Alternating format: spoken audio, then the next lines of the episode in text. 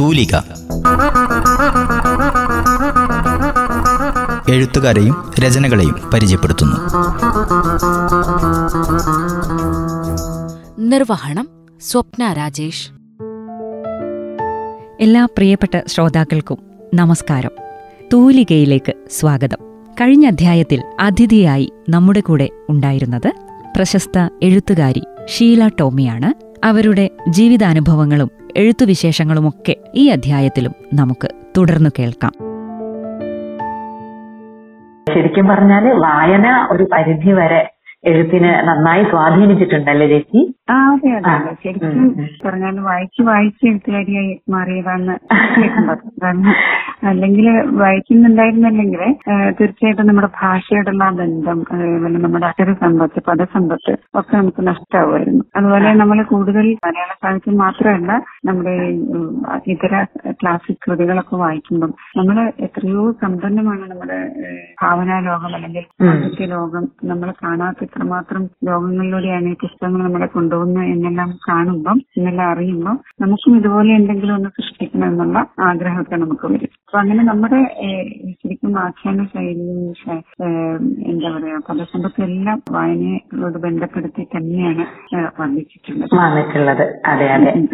അപ്പം ഖത്തറിൽ ശരിക്കും ഹെൽത്ത് ഡിപ്പാർട്ട്മെന്റിൽ ചേച്ചി ജോലി ചെയ്യുന്നുണ്ടായിരുന്നു എന്ന് ഞാൻ ഞാൻ മനസ്സിലാക്കിയിട്ടുണ്ടായിരുന്നു.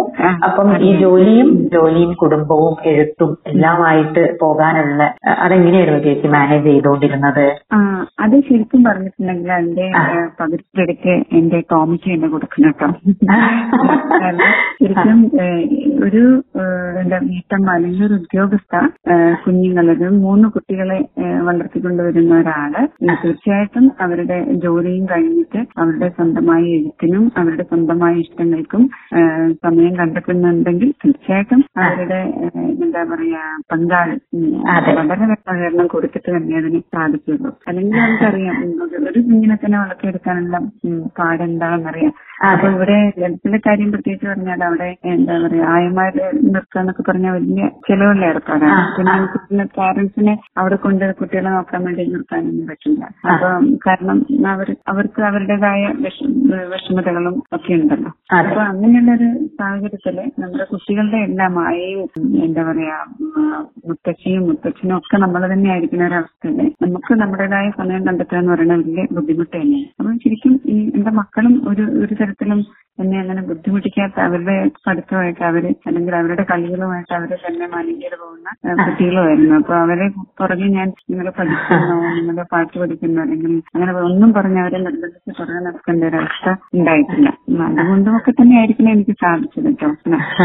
അതെ കുടുംബത്തിന്റെ നല്ലൊരു സപ്പോർട്ട് ഉണ്ടായിരുന്നു എന്നുള്ളതാണ് അല്ലേ അതെ അതെ അതെ ഇനി ഞാൻ വരുന്നത് നമ്മളെ ഡബ്ല്യു എൽ എഫിലേക്കാണ് അതായത് വയനാട് ലിറ്ററേച്ചർ ഫെസ്റ്റിവൽ ഇപ്പം ഈ അടുത്ത് നമുക്ക് ഇവിടെ കഴിഞ്ഞല്ലോ. സാഹിത്യോത്സവം വയനാടിന്റെ. ചേച്ചി അതിൽ എന്താ പറയാ അതിൽ പങ്കെടുത്തിരുന്ന ഡബ്ല്യു എൽ എഫിൽ പങ്കെടുത്തിരുന്ന പ്രധാനപ്പെട്ട ഒരാളാണ് നമ്മുടെ ഈ വയനാട്ടിൽ വെച്ച് നടന്ന ഈ ഒരു സാഹിത്യോത്സവത്തെ ചേച്ചി എങ്ങനെയാ നോക്കിക്കാണുന്നത്? അതിനെപ്പറ്റി എന്താ പറയാനുള്ളത്? ശരിക്കും പറഞ്ഞാൽ ഡബ്ല്യു എൽ എഫ് എന്ന് പറയുന്ന ഒരു അത്ഭുതമായിരുന്നു. അല്ലെ? എനിക്ക് അങ്ങനെ തോന്നി. കാരണം വേറെ നമ്മളുടെ വളരെ പേരുകേട്ട പ്രസാധകരും അല്ലെങ്കിൽ സംഘടനകളും ഒക്കെ വലിയ സംരംഭങ്ങളൊക്കെ നടത്തുന്ന ലിറ്ററേച്ചർ ഫെസ്റ്റിവലുകളുണ്ട്. പക്ഷേ പെട്ടെന്ന് ഒരു ഡോക്ടർ വിനോദ് ജോസ് എന്ന വയനാടിന്റെ അല്ലെ വയനാടിന്റെ അഭിപ്രായമായ ജേർണലിസ്റ്റ്. അദ്ദേഹം പെട്ടെന്ന് പെട്ടെന്നായിരിക്കില്ല. ഒരുപാട് നാള നാളത്തെ എന്താ പറയാ ഒരുക്കങ്ങളോടുകൂടി തന്നെ ചെയ്തതായിരിക്കണം. അതെ അതെ തീർച്ചയായിട്ടും. മൂന്ന് ദിവസത്തിനുള്ളിൽ വയനാട്ടിന്റെ ഒരു സാഹിത്യ ലോകത്തെ സാംസ്കാരിക ലോകത്തെ ഒരു പ്രമുഖരെ എല്ലാം അല്ലെങ്കിൽ അതിന് താല്പര്യമുള്ള ആളുകളെ എല്ലാം അവിടെ കൂട്ടിച്ചേർത്ത് ഒരു വേദി പോലും ആളുകളില്ലാതെ അല്ലെങ്കിൽ കാണികളില്ലാതെ ആയിത്തീരാതെ നിറയെ സദസ്സിലാണ് അവിടെ എല്ലാ പ്രോഗ്രാമുകളും നടത്തപ്പെട്ടതെന്നുള്ളത് വലിയ വലിയ അത്ഭുതമായിട്ട് എനിക്ക് തോന്നുന്നു കാരണം. പലപ്പോഴും തന്നെ ലിറ്ററേച്ചർ ഫെസ്റ്റിവലിൽ ഏതെങ്കിലും ഒരു വേദിയിൽ നിറച്ചും ആളുകളുണ്ടെങ്കിൽ ചിലപ്പം കാണികളുണ്ടെങ്കിൽ അടുത്തൊരു വേദിയിൽ ചിലപ്പം അത്രയ്ക്കും ആളുകളൊന്നും ഉണ്ടാവില്ല. പക്ഷെ ഇവിടെ ഓരോ പരിപാടിയും വളരെ ഭംഗിയായിട്ട് അതിൽ ഓർഗനൈസ് ചെയ്യപ്പെട്ടു. അതും കരിന്തതി റോയിയെ പോലെ എന്താ പറയാ സക്രിയ സാറിനെ പോലെ ഒരുപാട് പേര് കെ ആർ മീഡിയ പോലെ ഒക്കെയുള്ള ഉം, ഒരുപാട് പേര് കൽപ്പറ്റ മാഷ എല്ലാവരും ഞാൻ പറയുന്നില്ല.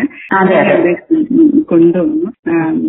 അവരെല്ലാം കേൾക്കാനും നമുക്ക് അല്ലെ? വയനാട്ടിലെ ആളുകൾക്ക് ഇങ്ങനെയുള്ള ആദ്യത്തെ ലോകത്തെ പ്രതിഭകളെയൊക്കെ കേൾക്കാനുള്ള ഒരു വലിയ അവസരമായിരുന്നു അത് ഉണ്ടാക്കിയത്. പിന്നെ എനിക്ക് ഒത്തിരി സന്തോഷമായി. കാരണം നമ്മുടെ വയനാടൻ സാഹിത്യത്തെ കുറിച്ചുള്ള ഒരു വേദിയിലും അതുപോലെ തന്നെ സക്കറിയ സാറുമായിട്ടുള്ള ഒരു സംഭാഷണം അങ്ങനെ രണ്ട് വേദികളിൽ എനിക്ക് അവിടെ പങ്കെടുക്കാൻ പറ്റി.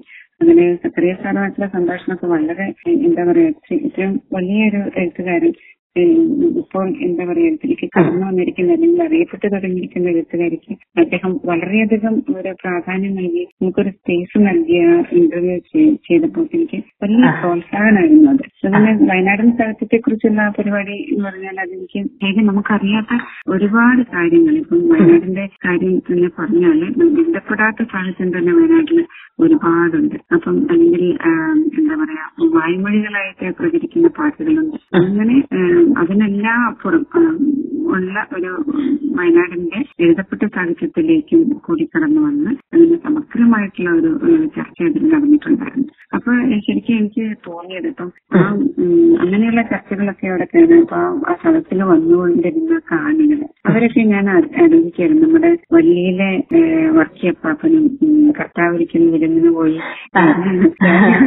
ക്ഷണിക്കാതെ എന്ന് പാടി നടന്ന വർക്കിയപ്പാപ്പനവിടെ നമ്മുടെ ആ സദസ്സിന്റെ ഏതെങ്കിലും ഒരു കോണിൽ വന്നിരിപ്പുണ്ട് എന്നൊക്കെ എനിക്ക് തോന്നുമായിരുന്നു. നമ്മുടെ ചാനൽ അല്ലേ? അതുപോലെ ശരിക്കും അങ്ങനെയുള്ള. നമ്മുടെ വലിയ കൂടി നമ്മളെ നമ്മുടെ പരിസരത്തുള്ള ഒരുപാട് സാധാരണക്കാരായ മനുഷ്യരെ അതിലേക്ക് കൊണ്ടുവന്ന് വെച്ചിട്ടുണ്ടായിരുന്നു. അതുപോലെയുള്ള ഒരുപാട് സാധാരണക്കാരായ മനുഷ്യരെ അവിടെ വയനാട് ലിറ്ററേച്ചർ ഫെസ്റ്റിവൽ പന്ത്രണ്ട് ഒത്തൊരുമി വെച്ചു എന്ന് പറയുന്ന വലിയ ഒരു അത്ഭുതമായിട്ട് എനിക്ക് അതെ ചേച്ചി. അത് അത് കറക്റ്റ് ആണ്. ഞാൻ പ്രത്യേകം എടുത്തു ചോദിക്കാനുണ്ടായ ഒരു കാരണം ചേച്ചി ഖത്തറിലായിരുന്നു ആ സമയത്ത് എന്നറിയാം. ഡബ്ല്യു എൽ എഫിന് വേണ്ടി അവിടെ നിന്നും ഇതിനു വേണ്ടി വന്നതാണ് എന്ന് അറിയാം. അതാണ് ഞാൻ എടുത്തു ചോദിച്ചത്. ശരിക്കും പറയും.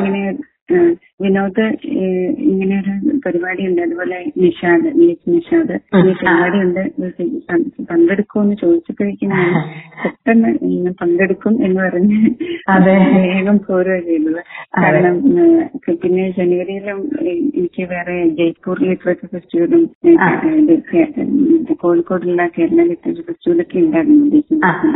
പക്ഷെ അതിനൊക്കെ വേണ്ടി പിന്നീട് വരാമെന്ന് വിചാരിച്ചിരുന്ന ഞാൻ. വയനാടിന്റെ ഫെസ്റ്റിവൽ ഉണ്ടെന്ന് പറഞ്ഞപ്പം ആലോചിച്ചില്ല.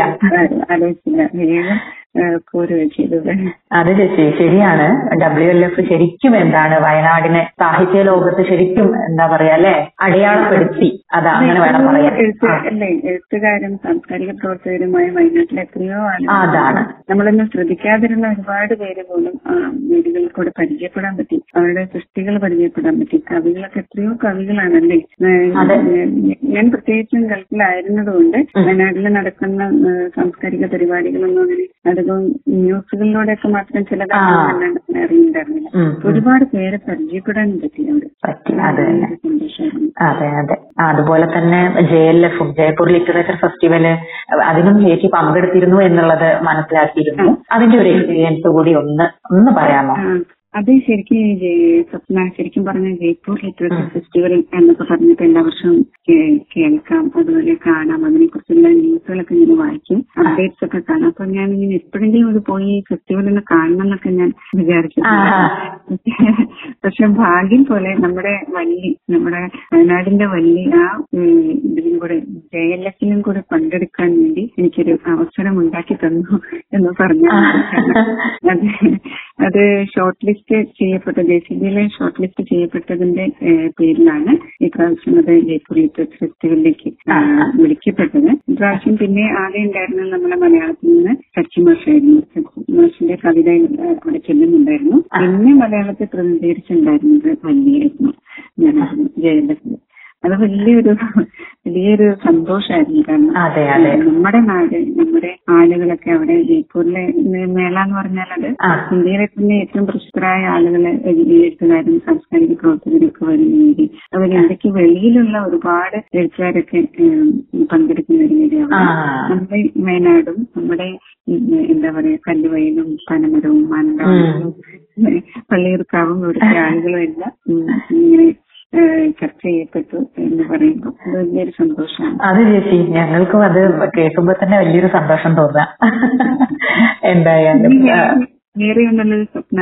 ഇങ്ങനെ ഒരു പരിപാടിയിലേക്ക് ഫെസ്റ്റിവലിലേക്ക് എനിക്ക് തോന്നുന്നു അത് വയ- വയനാട്ടിൽ നമുക്ക് ഒരുപാട് നല്ല പുസ്തകങ്ങൾ ഇപ്പം വല്ലിക്ക് മുമ്പും വന്നിട്ടുണ്ട്.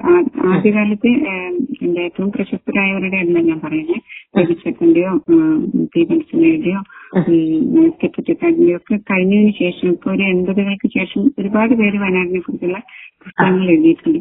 പക്ഷെ എന്തോ ഒരു എന്താ പറയാ ദുര്യോഗം എന്നൊക്കെ പറയുന്നത് നമ്മളെ വയനാടിനെ കുറിച്ച് എഴുതുന്ന പല പുസ്തകങ്ങളും ഈ കേരളത്തിന്റെ ഒരു പൊതു എന്താ വായനയ്ക്ക് കിട്ടാണ്ട് പോവുക അല്ലെങ്കിൽ അത് സ്വീകരിക്കപ്പെടാണ്ട് പോവുക.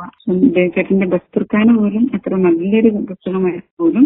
അർഹിക്കുന്ന ഒരു അതിന് കിട്ടാതെ ആ സ്ഥലത്ത് നമ്മുടെ എന്താ പറയാ വലിയ ഒരു പിടിച്ചു പറ്റി എന്ന് പറയുന്നത് ഒരു നിയോഗമായിട്ട് തന്നെയാണ്. തീർച്ചയായും. അത് വളരെ വലിയൊരു സന്തോഷം തന്നെയാണ്. തീർച്ചയായും വലിയെ പറ്റി ഒരുപാട് ചർച്ചകൾ അതായത് ഗ്രന്ഥാലയങ്ങളിലൂടെയും മറ്റ് സമൂഹ മാധ്യമങ്ങളിലായാലും ഒക്കെ വലിയെ പറ്റി ഒരുപാട് ചർച്ചകൾ വന്നു കഴിഞ്ഞു. നമ്മളൊക്കെ അത് പിന്നെ ഇപ്പൊ എന്താണെന്നറിയോ ഇപ്പം നമ്മളൊരു വീട്ടിലെ രണ്ട് കുട്ടികൾ ഒരു കുട്ടി വളരെ സ്മാർട്ട് ആണെങ്കിൽ മറ്റേ കുട്ടീനെ അത് ശ്രദ്ധിക്കാൻ തോന്നും ഇപ്പൊ സങ്കടം.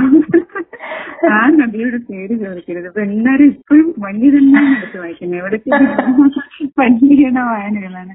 അപ്പൊ നമ്മുടെ എന്താ പറയാ പലസ്തീനിലെ മണ്ണും എന്താ വീടും ഒന്നും ഇല്ലാത്ത ആളുകളുണ്ട് എന്താ അഭയാർത്ഥികളാക്കപ്പെടുന്ന ആളുകളുടെ കഥ പറഞ്ഞ ആ നദിയോട് പേര് ചോദിക്കുന്നതും കൂടി ആളുകൾ ഇനി അടുത്ത് വായിക്കണം. അതെ അതെ. അത് തീർച്ചയായും നടക്കും ചേച്ചി. കാരണം വഴിയിൽ നിന്ന് ആരും ഇന്നെ വിട്ടു പോന്നിട്ടില്ല. അതുകൊണ്ടാണ് സത്യം പറഞ്ഞാൽ ഈ അടുത്ത് ഒരു ഏകദേശം ഒരു മാസം മുൻപ് എന്നോട് വല്ലി എന്നോടൊരു പുസ്തകം ഉണ്ടോ എന്ന് എന്റെ ഒരു സുഹൃത്ത് ചോദിച്ചു. അവർക്ക് മറ്റൊരു റെഫറൻസിന് വേണ്ടിയിട്ട്. അപ്പോഴും ഈ സെയിം കാര്യം ഞാൻ ആലോചിച്ചു. ഷീലേറ്റിയുടെ അടുത്തൊരു നോവൽ കൂടെ പിറന്നിരിക്കുന്നു. പക്ഷെ വല്ലിയിൽ തന്നെയാണ് എല്ലാവരും ഇങ്ങനെ ഉയലാടിക്കൊണ്ടിരിക്കുന്നത് എന്തായാലും ആ നദിയും കയറി വരും തീർച്ചയായിട്ടും. കാരണം അതിന് അത്രമാത്രം ഒരു കാമ്പുണ്ട് എഴുത്തിന്. ഞാൻ വായിച്ചതാണ്. അപ്പം എന്തായാലും അതിനെപ്പറ്റിയുള്ള ചർച്ചകളും അതിന്റെ ആഘോഷങ്ങളും എല്ലാം തീർച്ചയായും നടക്കും. അതുപോലെ ഇപ്പൊ ഇപ്പൊ എഴുതിക്കൊണ്ടിരിക്കുന്ന എന്തെങ്കിലും പ്രധാനപ്പെട്ട കാര്യങ്ങളുണ്ടോ സത്യമായിട്ട് പറഞ്ഞിട്ടുണ്ടെങ്കിൽ ഇപ്പം. അത് കഴിഞ്ഞിട്ടിപ്പൊ ഒരു ഈ ജയർലഫ് ഒക്കെ കഴിഞ്ഞിട്ടിപ്പം ഇവിടെ ജാനുവരിയിലാണ്. അത് കഴിഞ്ഞിട്ട് പിന്നെ ഞങ്ങൾ ഇങ്ങനെ നാട്ടിലേക്ക് തിരിച്ചു പറിച്ചു നടാനുള്ള ഒരു ഒരു ഒരുക്കത്തിലൊക്കെ ആയിരുന്നു അപ്പൊ എല്ലാവരും ഓട്ടങ്ങളൊക്കെ ആയിരുന്നു പിന്നെ അതിന്റെ ഇടയ്ക്ക് മോളുടെ കല്യാണം നടന്നു. അപ്പൊ അതിനിടയിൽ ഒരു ചെറിയ എന്താ പറയാ എഴുത്ത് തുടങ്ങി വെച്ചിട്ടുണ്ട്. അത് എന്തിനെ പറ്റിയാണ് എന്ന് പറയാനുള്ള ഒരു സമയമായിട്ടില്ല തീർച്ചയായിട്ടും ഈ വർഷം അവസാനം ഉപയോഗിക്കുന്ന ചെറിയ രൂപരേഖയൊക്കെ നമുക്ക് പറയാൻ പറ്റുമായിരിക്കും. ആ തീർച്ചയായും ചേച്ചി. അതും കൂടെ എന്തായാലും ശ്രോതാക്കൾക്ക് അറിയാൻ ഒരു ആകാംക്ഷ ഉണ്ടാവും. ഈ അടുത്തൊരു രചനയുണ്ടോ? അത് പെട്ടെന്ന് ഉണ്ടാവോ എന്നൊക്കെ. അതാ ഞാൻ എടുത്തു ചോദിച്ചത്. തീർച്ചയായും.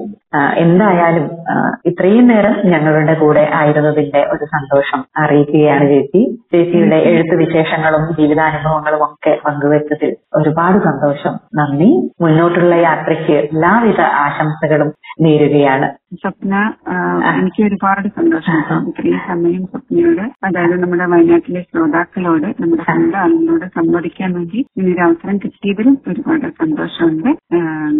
എല്ലാവർക്കും എന്റെ സ്നേഹം. നാട്ടിലെ റേഡിയോയ്ക്ക് എല്ലാ റേഡിയോയുടെ എല്ലാ പരിപാടികൾക്കും ഞാൻ ഭാവുകങ്ങൾ നേരുകയാണ്. പ്രിയപ്പെട്ട ശ്രോതാക്കളെ പ്രശസ്ത എഴുത്തുകാരി ഷീല ടോമിയുമായുള്ള അഭിമുഖമാണ് ഇത്രയും നേരം നിങ്ങൾ കേട്ടത്.